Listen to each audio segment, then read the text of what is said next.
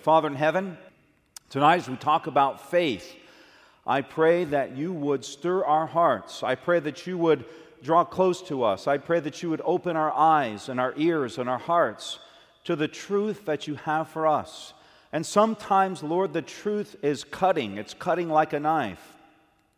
But I pray tonight that if you cut, you will bring healing as well. That you may tear us down so that you may build us up. And I ask tonight that you would just speak to our hearts, Lord, that you would convict our hearts, that you would change our hearts, and you would cause us to put our complete trust and faith in you. So we look to you tonight, Father, and we ask your special blessing. And we just come, Lord, in Jesus' name. Let everyone say, Amen. I want to begin by telling you a story. And I was going to tell you a story about Lauren. I just put this slide on just a few minutes ago, but I changed my mind. I'm going to tell you about Lauren tomorrow night. But tonight I want to tell you about Andrew. And Andrew, not this Andrew that was up here with me, a different Andrew, uh, but Andrew was a young man that I met who uh, came to an evangelistic series of mine. And Andrew was an atheist and Andrew had no interest in the Bible whatsoever, but he had nothing to do, so he thought he would come to my evangelistic meetings. As I was preaching the Bible night by night, this young man became very convicted about the truth that he was learning. He saw that there was concrete evidence for the faithfulness and the truthfulness and the validity of the Bible, and he uh, began to uh, open his heart up to God for the first time in his life. And he decided, as the night by night passed, that he was going to give his heart to God and he was going to follow the truth that he found in the scripture. And his, uh, his initial reaction was so full of joy. And so he went to his parents, who were, who were uh, of another faith. They were, not, uh, they were not Adventists. And he talked to his parents about the decision that he had made. When he told them that he was going to follow the Bible and its truth, they said to him, If you follow this faith and you abandon the faith of your family, we are no longer your family. We're no longer your parents. And we will kick you out of our house. And we will not claim you as our son anymore. And if you try to come back to the house, we will kill you. And they were serious. This was in another country. And so he knew that he had a decision to make. And so he went to his workplace and he told his workplace about the decision he had made, and he requested to be off from work on the Sabbath. And they said, Sure, you can have off every Sabbath, but you're not going to work here. They said, If you decide to do this, we're going to fire you because we have 10 people that would like to have your job and they'll work whenever we tell them to work. He went to his friends and he said, Look, I found a new hope. I've now I found a new faith. I found something that has turned my world upside down and it's and it's renewed my heart. And it gives me the great joy and peace that I that I've always wanted in life that nothing else could satisfy. And they said, Man, you must be crazy. You're joining some kind of a cult. They said, We don't want to be around you anymore. So, all within a matter of weeks, this young man was losing his family. He was losing his job and he was losing his friends to find, to follow a Christ that had set him free in every way he had always been hoping and looking for. And at the end of that series, I could tell you the full story, and it's really miraculous. But he found himself in a situation where his health was bad, and he, he went to the hospital, and they actually locked him in the hospital because they said, You can't leave because you could die at any minute. They said, The surgeon's not going to be here until next week, so you need to stay right here. And so, the day of his baptism, he actually climbed out of the hospital from the second story, and he climbed down out of the window and he slid down the, the gutter or whatever it was, and he came to be baptized. And it made me ask the question what would cause, or why would a young man in his 20s, his early 20s, give up everything that he had in his life to follow Christ and to follow a faith called the Seventh day Adventist faith? What would cause him to give up all these things to follow that when so many young people in North America who were raised in this faith are doing everything they can to get away from it. Why would he be giving up everything to run towards it when everyone here that I, many, not everyone, but many that I know here are, are, are, are giving up everything to try to get away from it? And that really puzzled me. And I thought to myself, why is that the case? There are so many young people I know that have been out there in the world who are trying, who are knocking down the doors of the church to get in. And there are those who are often raised in the church who are knocking down the doors of the church to get out. It doesn't really make a whole lot of sense to me. And the answer that I came up with is this somehow we have forgotten the simplicity of biblical faith as an Adventist people. And we need to have a return to a simple, fundamental biblical faith. I know the word fundamental is taboo in this eh, day and age, but really the word fundamental, all it means is somebody who really believes in the Bible and, and takes the word for what it says. Somebody who actually believes what the book says and doesn't think it's a bunch of fairy tales. And I think there are lots of tithe paying, church attending, Sabbath keeping Adventists who think it's all a fairy tale.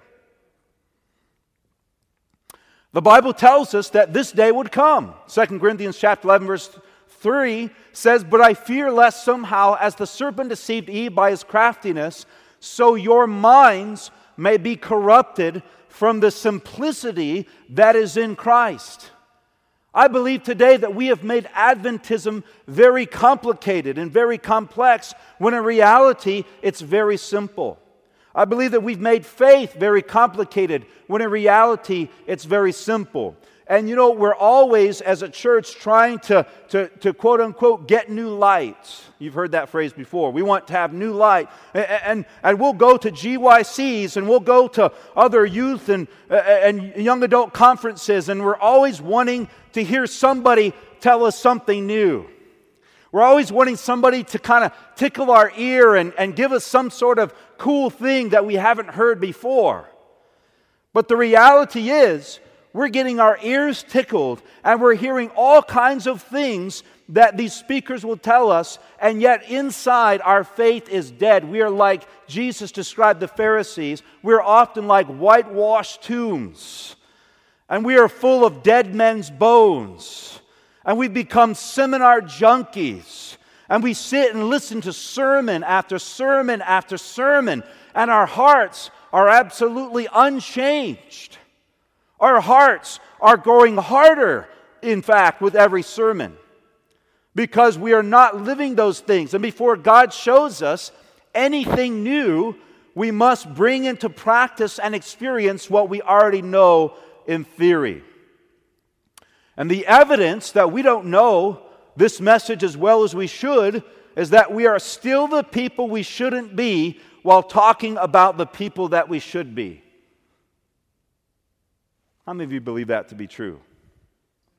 We sit around and we talk about it and we think about it. Sometimes we talk about the people that we should be so much that we just give up on it because we think it can never be accomplished. We think that it can never be a reality in our lives. We think it can never happen to us. But I want to tell you today the Word of God says something different.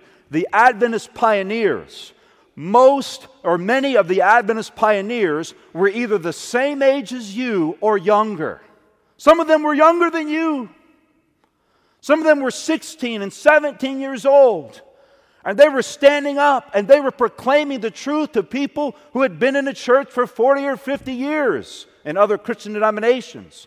Many of them went forward by faith and they were studying the Bible, and God began to reveal to them powerful truth that was begun to transform their lives. Where is the spirit of the Adventist pioneers today? It was 15, 16, 17, 18, 19 year old people up into their upper 20s. Somebody that was 25 was considered to be a veteran. They were considered to be, you know, like the old man of the group or the old woman of the group. And these are the people that found and formed our church. And today, many Adventist young people could not even give you five texts on the Sabbath. We don't know our Bibles. We don't know what the church even believes.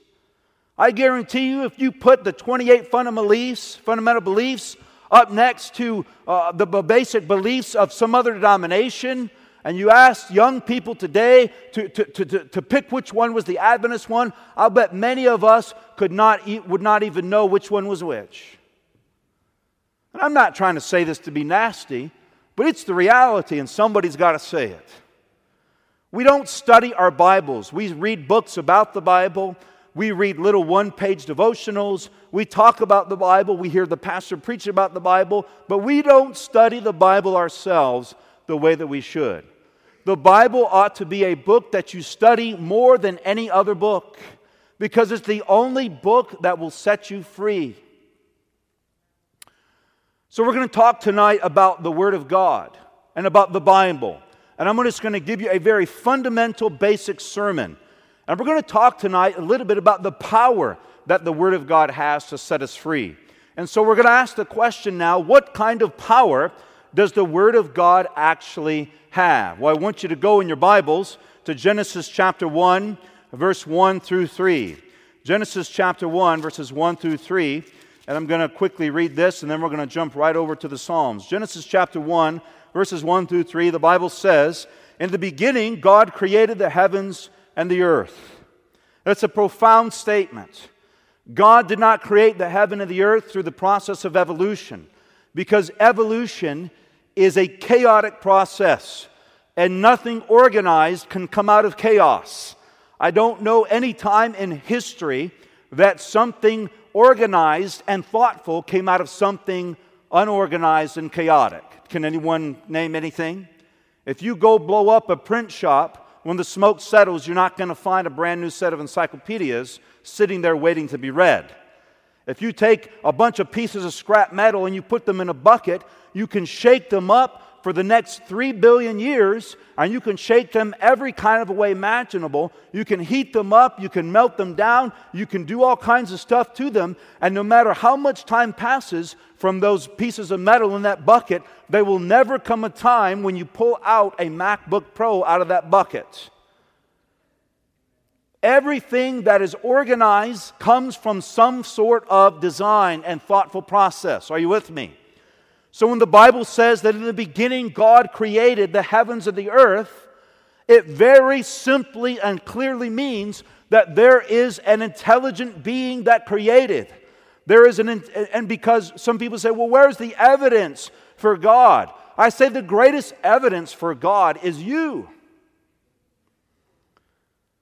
Because your mind is much more advanced than that MacBook computer. In fact, some human mind created this thing and it can do all kinds of incredible stuff. But your mind actually designed it, and somebody designed your mind. Your mind is not a random uh, chance thing. It's not a bunch of chemicals coming together and getting struck by lightning. It is not any form of random process. It was thought through, it was intelligently designed. You were created in the image of God. Can somebody say amen tonight? And the Bible says in the beginning, God created the heavens and the earth. The earth was without form and void, and darkness was on the face of the deep, and the Spirit of God was hovering over the face of the waters. And then God said, Let there be what? Light, and there was light. So the Word of God has what kind of power? I'm looking for a specific word that starts with a C. Creative power. What kind of power does the Word of God have? Creative. The Word of God has such power that it has the ability to create something from nothing, even when it is simply spoken. Are you with me? Yes or no? So we're going to come back to that here in just a minute. Go with me to Psalm chapter 33. Psalm chapter 33, and you probably know this verse as well, but that's all right. We're just doing a good old fashioned Bible study tonight.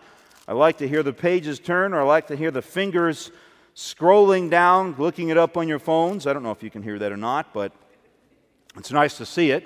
Psalm 33, verse 6 says this By the word of the Lord the heavens were made, and all the host of them. By the breath of his mouth, he gathers the waters of the sea together as a heap. He lays up the deep in storehouses. Let all the earth fear the Lord. Let all the inhabitants of the world stand in awe of him. Not fearing him as in trembling, but, but look at the glory of the Lord. For he spoke, and it was done. He commanded, and it stood fast. We ought to stand in awe of God. David said, I'm fearfully and wonderfully made. Even after thousands of years of sin breaking down the world, causing it to begin to crumble and buckle and do all the crazy things that it's doing with hurricanes and tsunamis and all this stuff. Even after thousands of years, you can still look and see the beauty of God's creation. And you look into the center of a tulip and you say there's not any chance in hell, if you want to say it just that, that broadly, that that thing came about by chance. It has to have been designed. The beautiful symmetry, the perfection that is in a flower that has existed in 6,000 years worth of sin is beyond comprehension. There is no way. And the Bible says, stand in awe of God because He has the power to create by His Word. So the Word of God has infinite creative power. What kind of power does it have? It has infinite and it has creative power. When God created the world, there was no material present to create with. He created from nothing. And when man creates, he uses what God has already created. Do you understand that? Yes or no? God, let me just explain this if I were to say to you, here's a podium right here, do you believe that there's a podium right here? Why? Because you see it, correct? Now, if I come over here and I say, here's a podium, is there a podium there, yes or no? No. Is there any way that I can create a podium right there, yes or no? I could, but can I do it with my words? No. And yet, when God says, here's a podium. If God said, right here's a podium, is there a podium there? Yes. But if God points right here and says, there's a podium, then even though there was no podium, now there will be a what? Podium because God's word is what, everyone? What is it? It's creative. And it doesn't matter if it's a podium or a world or a person. When God speaks, the word that he speaks has power to create. And because of that, we ought to give our worship and our homage to him. We ought to let nothing in our lives become more important than the honor and the allegiance that I give to the Christ that created all things. Yes or no? Now, the Word of God, the Bible teaches, is also self fulfilling. It has, in the very moment that it is spoken, the power to accomplish what it says. If I tell you I'm going to come over and do something for you tomorrow, I have to actually do that action for it to take place. Are you with me? But when God speaks, it is self fulfilling and it has within itself the power to do what it says. How do you think that's just an incredible thought tonight? Yeah? The word of man has no creative power to accomplish what it says. Your word can't accomplish a single thing. Are you with me? But God's word has the power to do everything that it says. So when God created the world, he didn't just he didn't just speak and the world existed, but the Bible teaches that the world exists and it is sustained by the power of His Word as well. So when God speaks something into existence, it doesn't just become a, ra- a reality for that moment, it becomes a, ra- a reality for how long? For eternity. Does that make sense? Are you with me? So I want you to keep that in mind because it's going to be important very uh, uh, just in a little bit. Therefore, the power of God is in His Word. Where is it? In His Word, not in us. Now, a question for you Is the written Word of God any less potent or powerful than the spoken Word of God? Yes or no? Not at all. The power that is in this word right here that you hold in your hands is just as powerful as when God was speaking the world into existence. Do you follow that line of thinking? Do you understand that? It's very important. We're going to a certain place. Uh, I'm going to well, I'm not going to skip this. Let me just read this. From Christian Education, page 118, it says, The Bible is the only rule of faith and doctrine, and there is nothing more calculated to energize the mind and strengthen the intellect than the study of the Word of God. No other book is so potent to elevate the thoughts, to give vigor to the faculties, as the broad, ennobling truths of the Bible. If God's Word were studied as it should be, men and women would have a breadth of mind, a nobility of character, and a stability of purpose that is rarely seen in these times. Do you, do you struggle with your thoughts? Do you struggle with the who you are as a person, the character that you display to others? Are you finding yourself being tossed back and forth, not sure what your purpose or your identity is? If you struggle with those things, I would ask you the question how is your devotional life? What are you spending your time on each day? Are you reading books about the Bible or are you reading the Bible itself? Are you reading books that are contrary to the Bible? Are you spending your time on things that are not going to elevate that mindset that Christ wants to have in you. So, what is faith built upon? Well, very simply, Romans 10 17, faith comes by hearing, and hearing by the what? By the word of God. Jesus said, Man shall not live by bread alone, but by every word that proceeds out of the mouth of God. So, true biblical faith is built upon what, everybody? Word of God. So, why is it that we don't spend the time in it that we should and then complain because we don't sense God close to us? If you want to be close to God and you want God to be close to you, then you have to do what the book says to do to draw close. You have to actually take some time to open the book and read it. And not just read it, but study it. Get off the video games. Get off Facebook and go to the faith book. Tell your friends, no, I can't go out with you tonight. I've got something more important to do. In fact, you can come and join me if you'd like. Well, we're going to gather together and I'm going to study the Bible and we're going to find our way in this world. What is faith? Go with me to Romans chapter 4. Romans chapter 4. Romans chapter 4 and verse 16. Romans 4 and verse 16. I'm going to start here in verse. Um, let me just start here in verse. Uh, we'll start in verse 19, just for sake of time. He's talking here about Abraham. And Abraham, when he's talking about him here, Abraham was nearly 100 years old. And he was preparing to give, uh, to, to um, to have Isaac, who was the son of promise. And I want you to notice this. Verse 19, and not being weak in faith, he did not consider his own body, although already dead since he was about a 100 years old, and the deadness of Sarah's womb, who was 90 something years old. And notice what it says He did not waver at the promise of God through unbelief, but was strengthened in faith, giving glory to God and notice verse 21 and being fully convinced that what he, being God, had promised, he was also able to perform. That text is a life changing text. Let's read it one more time. Being fully convinced that what God had promised, he was also able to perform. And therefore, it was accounted to him for what? For righteousness.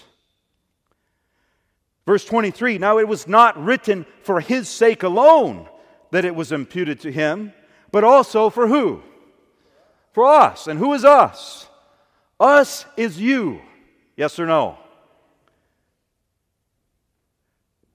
but also for us. It shall be imputed to us who believe in him who raised up Jesus our Lord from the dead, who was delivered up because of our offenses and was raised because of our justification. Very simply, that biblical faith is expecting and depending on the Word of God to do what it says, despite any circumstances in our lives that would attempt to hinder it. Abraham was an old man. There was no way on God's green earth that, naturally speaking, he and Sarah could have a child. Yet, when he was a very young man and it was still possible for him to have that child, God made a promise to him and he said, You're going to have this child. He's going to be the son of promise. Abraham waited all his life and he was almost a hundred years old. And he still believed and trusted that God would perform what he promised that he would do. That is what biblical faith is. And let me tell you something today. This generation, and I'm including myself, we often don't have faith in God's promises because, number one, we don't even know what the promises are. We haven't studied the Word of God to discover what the promises are. We haven't claimed those promises. And we let the circumstances in our lives determine if we're going to believe or not. And God is speaking to us here today. And He's saying, here was a man who had an absolute impossibility in his life. There was no way that naturally he could have this child. And yet, did God perform what He said He would do, yes or no? He performed it. And, dear brothers and sisters, today, God has some precious promises for you that He wants to fulfill. But you've got to know what they are. You've got to believe them by faith. You've got to believe, despite the odds that will be against you, in God fulfilling those promises in you. True biblical faith is not just simply believing the Word of God, because God's tr- Word is true whether we believe it or not. Are you with me? Whether you ever believe fully that the Word of God is true doesn't hinder its truthfulness. It will be true to the day Jesus comes, yes or no? It will be true. Now, I'm going to um, I'm going to skip past this. I already read these texts. But faith is the connecting piece that allows God's word, don't miss this, not just to be true, but also to be true in who, friends? To be true in us. You see, God's Word, the purpose of this written Word, is not just for it to be true. We have no trouble whatsoever, for most of us, believing that when God spoke thousands of years ago, and He created the world as we know it today, we have no trouble believing that God did that. How many of you would agree with that statement? As Seventh day Adventists, God created the world, and we believe that. It's one of our fundamental beliefs. But today, in 2018, we often struggle with the concept that God's Word can actually become true in me. How do I know that? because we struggle and we wrestle and we, we are overcome constantly by sin, wondering why God is allowing us to get into, into those things and fall into those things when we ourselves will refuse to acknowledge the truth that can set us free from those things. We neglect it, we put it aside. And, I'm afraid that in Adventism today, uh, the Bible has become just a book on the shelf that we kind of look at every once in a while and we say, oh, that's the Word of God there. I believe it's true. It's the Bible, but you know, but we don't we don't open it up because it's too sacred. We don't we won't understand it. We don't really know what it says, so we'll just keep it there kind of as a little good luck charm. And it just sits on the shelf. And it never becomes a reality in our lives. And God says, I don't need you to prove that my word is true. My word is true. God knows that. The angels of heaven know it. Even Satan knows it. But God says, I want my word to become true in you. And the only way that it'll become true in you is if you lay hold of what he has said and you believe it to the saving of your soul. So much so that anything else in your life becomes secondary. It's not just believing the Word of God is true, but surrendering the heart and the life completely to its truth so that the Word can do a work within us that we cannot do for ourselves. You cannot change your heart. You cannot put your affections upon God. You cannot transform your life. You cannot cease from your bad habits. You cannot keep the commandments of God. You can't do it. But if you will trust in the Word, and you will put your faith in the Word, and you will study the Word, and you will believe it above all other things, and you will challenge God to fulfill the word of His, of his truth inside your life, then He will accomplish it. And the evidence is there by an old man of a hundred years old who had the word of promise from God and he believed it, and God eventually accomplished it in your life. So, biblical faith is belief in and surrender to the power of the Word of God to do what it says where? In us. And our faith will be the determining factor. But we must also have faith in what God's Word says it will do, but not just that, but also in what the Word says that we cannot do. I mentioned this. You cannot change your heart. You cannot try harder and expect to get it. You must surrender and allow the power of God to work in your heart to do it through you. That doesn't mean that you don't do anything, but that means that you align yourselves with the Word and the will of God. And He will begin to accomplish in you what you cannot do for yourself. I'm running out of time here quickly, but let's, uh, let's go to 2 Peter. Let's ask the question what is the purpose of faith in the Word of God. Go with me to 2 Peter chapter 1. 2 Peter chapter 1.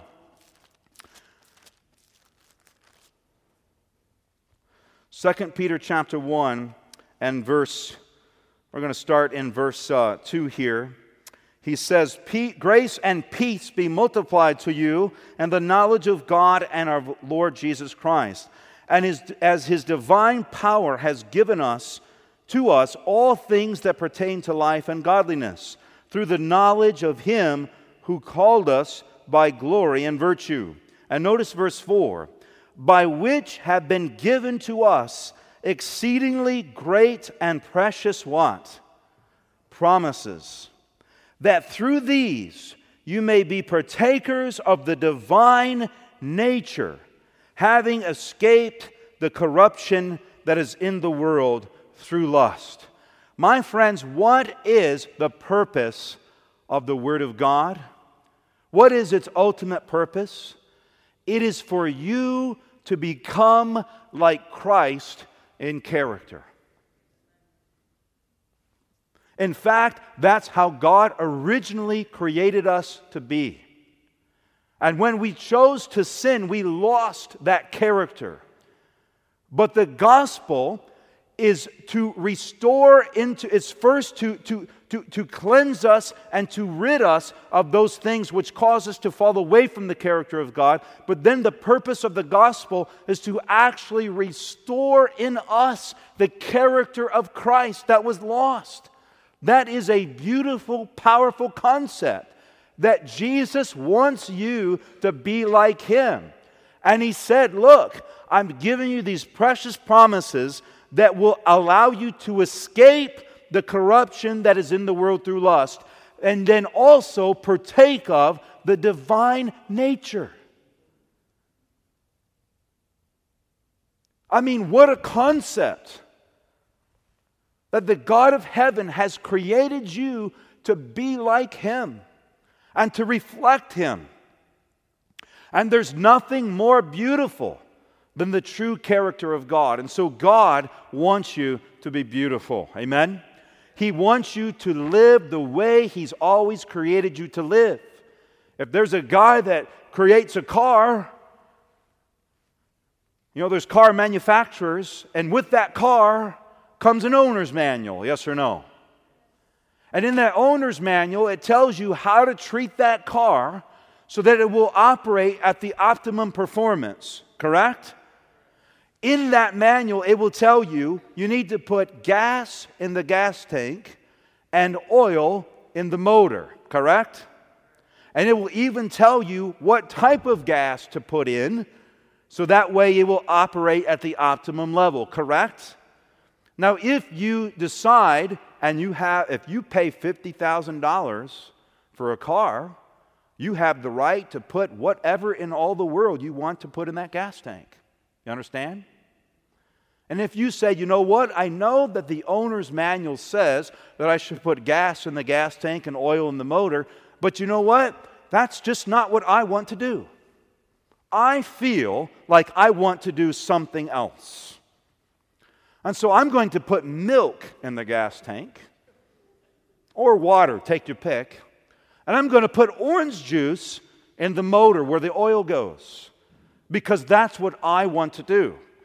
And all your friends and all society around you says, Yeah, yeah, yeah, you should do that. Be your own man, be who you want to be. Decide for yourself what you're going to do. You have the freedom to do whatever you want. Do it, do it. And you say, All right, I'm going to do it. I'm putting the water in. And then I go over to the front of the car and I pour the orange juice in. I say, I did what I want to do. Now I'm going to drive my $50,000 car. And I get in there and I crank the motor. You think it's going to crank? Oh, it might. It might crank because it already had probably some amount of gas and oil in it. You might get yourself a half a mile down the road, but before too long, what's going to happen? That thing's going to shut down, and it's going to shut down quick, hard, and fast. And yeah, boy, you did what you wanted to do, but now you're sitting on the side of the road at the mercy of the mechanic who's going to come and tow you to the garage, and he's going to pay a lot of money, thousands of dollars, to fix that car. My friend just told me the other day, he said a pastor, uh, there was one of the, a pastor that he knew, his dad was very rich and he bought him a BMW to drive. And he said when the transmission went out, he took it to the shop, and because of the BMW was going to cost $4,000, I didn't even pay $4,000 for my car. And They wanted $4,000 for a transmission. You understand what I'm saying? And look, the Bible tells us that the power is there to set you free. But you have to decide for yourself what you're going to do. And if you decide to, to run your own life and do whatever you decide to do, God says you have the right to do that because I paid the price to set you free. I've already died. I shed my blood. I allowed pagans and Gentiles to drive nails through my hands and nails through my feet and put a crown on my head and beat me to a bloody pulp and tie me and pin me to a cross. And I was separated from my Father. For the first time in history of eternity, and for the last time in the history of humanity, of humanity and eternity, divinity died. And he said, I didn't do that to make you feel guilty about your choices. I didn't do that to, to, to, to, manufacture some form of manipulation to say, well, because I did this for you, you should do this for me. That's not why God did it. He said, I did it because that was the price to pay to bring you back to zero. You were in slavery to your sins and I brought you back to zero. But now you have to choose. Are you going to give your life to me, or are you going to give your life back to the one who was beating you down and keeping you in slavery?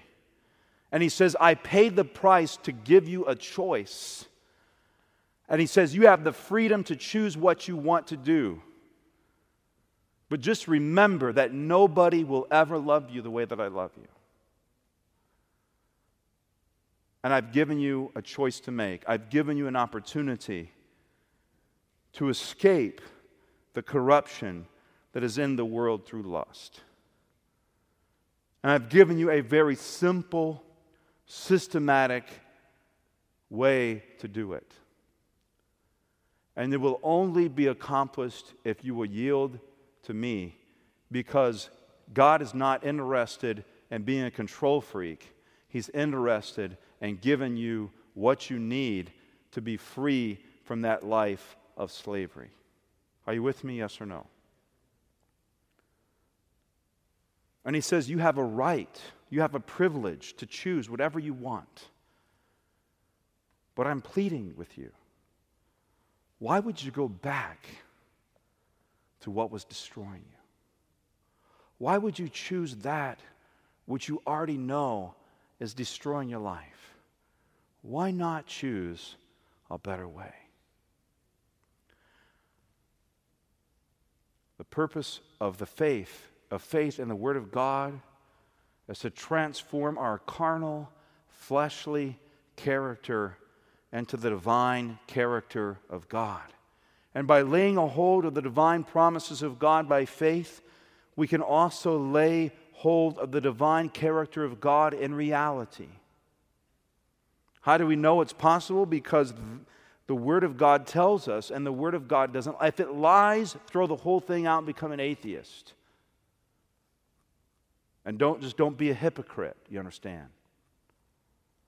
I want to come to the end of this thing, and I want to say this. It's possible to be a strict vegan and act like an animal. And it's possible to eat very clean and act like a pig. What I'm not saying is that I'm not saying that God doesn't care about what you eat because He does. But what I am saying is you can have everything right on the outside and you can be as dead as a corpse on the inside. You want to know why this generation, why so many young people today are so obsessed with zombies? I mean, some of us laugh, and, but, it, but it's the reality. The Walking Dead, all these movies and all these TV programs that are out, vampires. Vampires are just like sophisticated zombies. That's what they are. Why is it that people are so obsessed with zombies? Very simply, this because the zombie is the living dead. And what the zombie looks like on the outside is how they feel on the inside.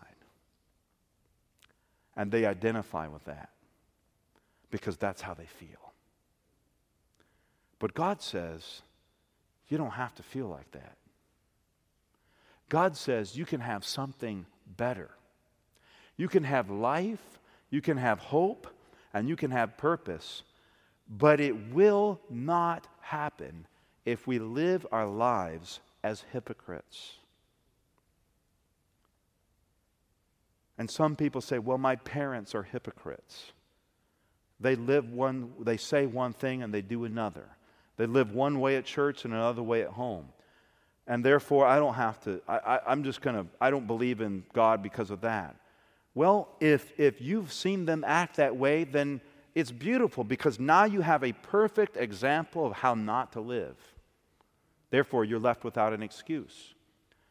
And if you leave the faith and you leave the church because you think somebody's a hypocrite and you know that, that you must know the truth because you know enough truth to know that they're a hypocrite, correct? Then if you leave the church because you know the truth and you see others not living the truth, then you also become a hypocrite. And you're left without an excuse. And I want to say one thing and then we're going to close.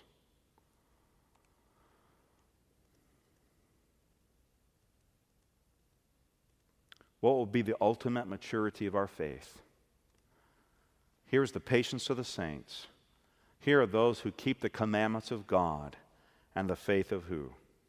Jesus. As we day by day put our faith in Jesus, it will deepen and develop into the faith of Jesus. You understand that that text is prophetic because it says that God wants us to not just have faith in Jesus, but He wants us to have the faith of Jesus, the actual faith that Jesus had when He walked upon this earth. Complete surrender and complete trust to God His Father, the will and the Word of God. Does that make sense to you today? And so, that same faith that Jesus had is the same faith that we can have. And we can be empowered like He was to walk as He walked, and as we depend and surrender to the Word of God to do what it says. Now, I'm going to come to the end of this. Ah, I had a lot more to share, but that's all right. Let's go now to the end. I want to, I want to go to one more text. And uh, I want this text to be our closing text Isaiah chapter 55. The question is this Can God's love preserve a man or woman and their integrity? What do you think? Is God's love able to sustain you in everyday life? Yes or no? Is it able? If, how many of you believe it's able tonight? Can the power of the Word of God sustain you in every situation and even give you victory over it? Yes or no? Can it? What do you say? Do you believe that? Then, if we're not having that experience, the problem is not with God, the problem is not with the church, the problem is not with the Bible, the problem is with who? It is with us.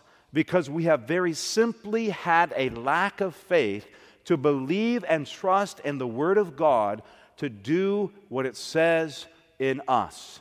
And let me say this very plainly as a society, as a culture, as a church, we have become very comfortable and we have become very satisfied living a life that does not truly believe that the Word of God can do what it says in us. Are you with me? Yes or no? And the Bible calls that very plainly Laodicea. It means lukewarm. And God wants us to wake up. He wants us to what? And He's calling us to wake up. So, our closing text, Isaiah chapter 55, please turn there. Don't just sit and listen to me read, please turn there. Isaiah chapter 55 and verse 6. Notice what he says here, and then we're going to close. He says, Seek the Lord while he may be what? Found. Call upon him while he is what? Near. Is, is God able to be found by you? Yes or no? He says in Jeremiah chapter 29, You will search for me and you will seek me and you will find me when you search for me with all your hearts. He's able to be found. Is he near to you? Yes or no? He's near through the word, he's near through prayer, he's near in many ways. But the problem is not that God can't be found or that he's not near. The problem is in the next line. Let the wicked forsake his way, and the unrighteous man his thoughts. The problem is that we are blinded by sin, and the only solution to that sin is to repent of it is to turn away from it through the power and the grace of God. And the grace and the promises of God are made available to you tonight. Jesus is the Lamb that takes away the sins of the world. He will take your sin away tonight. Not just on the record, but in the reality of your life. Let the wicked forsake his way, and the unrighteous man his thoughts. Let him do what?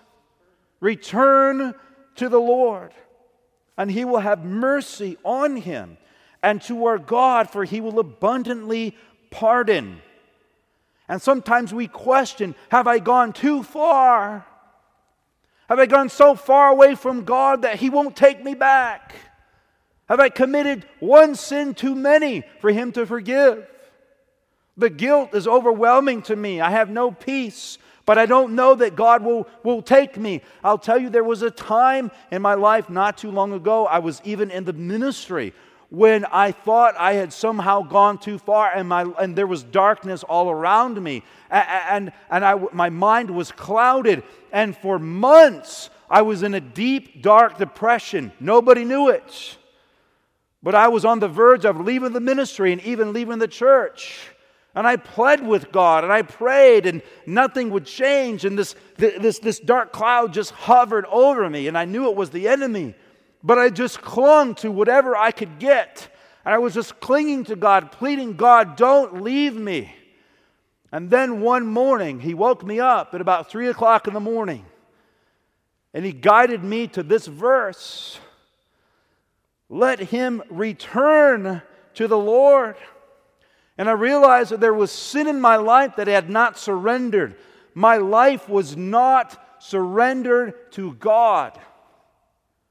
And I was far from, I was backsliding further and further away. And God said, Let him return to me, and I will have mercy. And it was this text that set me free. It was this text that, that, that, that dispersed that cloud and allowed those rays of light to come back. And this text tonight, God gives to you. Seek Him, call upon Him. When Elijah was taken up into the cloud and Elisha came behind him, he took that robe and he popped the water and he said, Where's the God of Elijah? Call upon God today. Seek Him. Forsake the ways that you know have led you away from Him and return to Him. He'll have mercy. You think God won't take you back? He says there, My thoughts are not your thoughts. Come to me, and you'll find mercy. Tonight, God invites you to come back to Him, and you have a card, and we're out of time, but I'm well known for going over time. But I'd like you to take that card if you're so inclined. I'd like to invite you to make a decision to follow Jesus tonight. And I'm quite sure that at least one of these are going to apply to one of you, all of you. Number one, there's a card in the pew in front of you. If you would just take one and pass it down to whoever may be sitting there says, I want to repent of my sins and surrender my life to Jesus. This doesn't have to be for the first time, it can be for the thousandth time. I once followed Jesus but have drifted away. Now I want to commit, recommit my life to Him. I need special prayer to make my commitment. Maybe you need prayer. Maybe you're struggling. Maybe you need to talk to somebody. You can write that down. I'd like to express my commitment to God through baptism. I choose to be a disciple and a missionary for Christ each day and share Him with others at every opportunity. Or I choose to dedicate myself to a mission service project, whether short term or longer, as God leads. I don't know what God is putting on your heart tonight, but what I do know is that as an Adventist people, we have departed away from the simplicity of the Word, and God is calling us to re- a return of fundamental simple biblical faith. And I'll ask you tonight when was the last time you studied your Bible? When was the last time you spent an hour with God? When was the last time you spent a night in prayer to God? When was the last time you chose to go and spend time with God rather than going to be with your friends? And for some of you, the answer may have been just this morning. I say, Praise the Lord. But for some of us, it may have been a month. It may have been a, a, a six or seven months. It may have been a year ago. I don't know. But God is calling you to return. Would you return tonight? If you say, Lord, I want to return to you, and maybe your relationship is good with God, but you know you need to go deeper, would you return to Him tonight? Would you come closer to Him than you've ever been before? by making that choice. If that's you tonight, would you raise your hand this evening? Say, Lord, I want to make that decision for you. Let's pray. Father in heaven, we ask, Lord, tonight, that you would re- let us return. To not be stuck in Laodicea, to not be stuck in a cloud of darkness, walking towards that cliff from which we can never climb out. I pray today that our hearts would be surrendered fully to you, that we'd make our decision for you. Pray that you would draw us close to you and return us to the place where we need to be, to be standing in full favor with you, to be standing at the foot of the cross with the heaven's beams of light shining upon us. This is our prayer tonight, Lord, and the decision that I pray that we'll all make. In Jesus' name, amen. This media was brought to you by Audioverse, a website dedicated to spreading God's Word through free sermon audio and much more. If you would like to know more about Audioverse, or if you would like to listen to more sermons, please visit www.audioverse.org.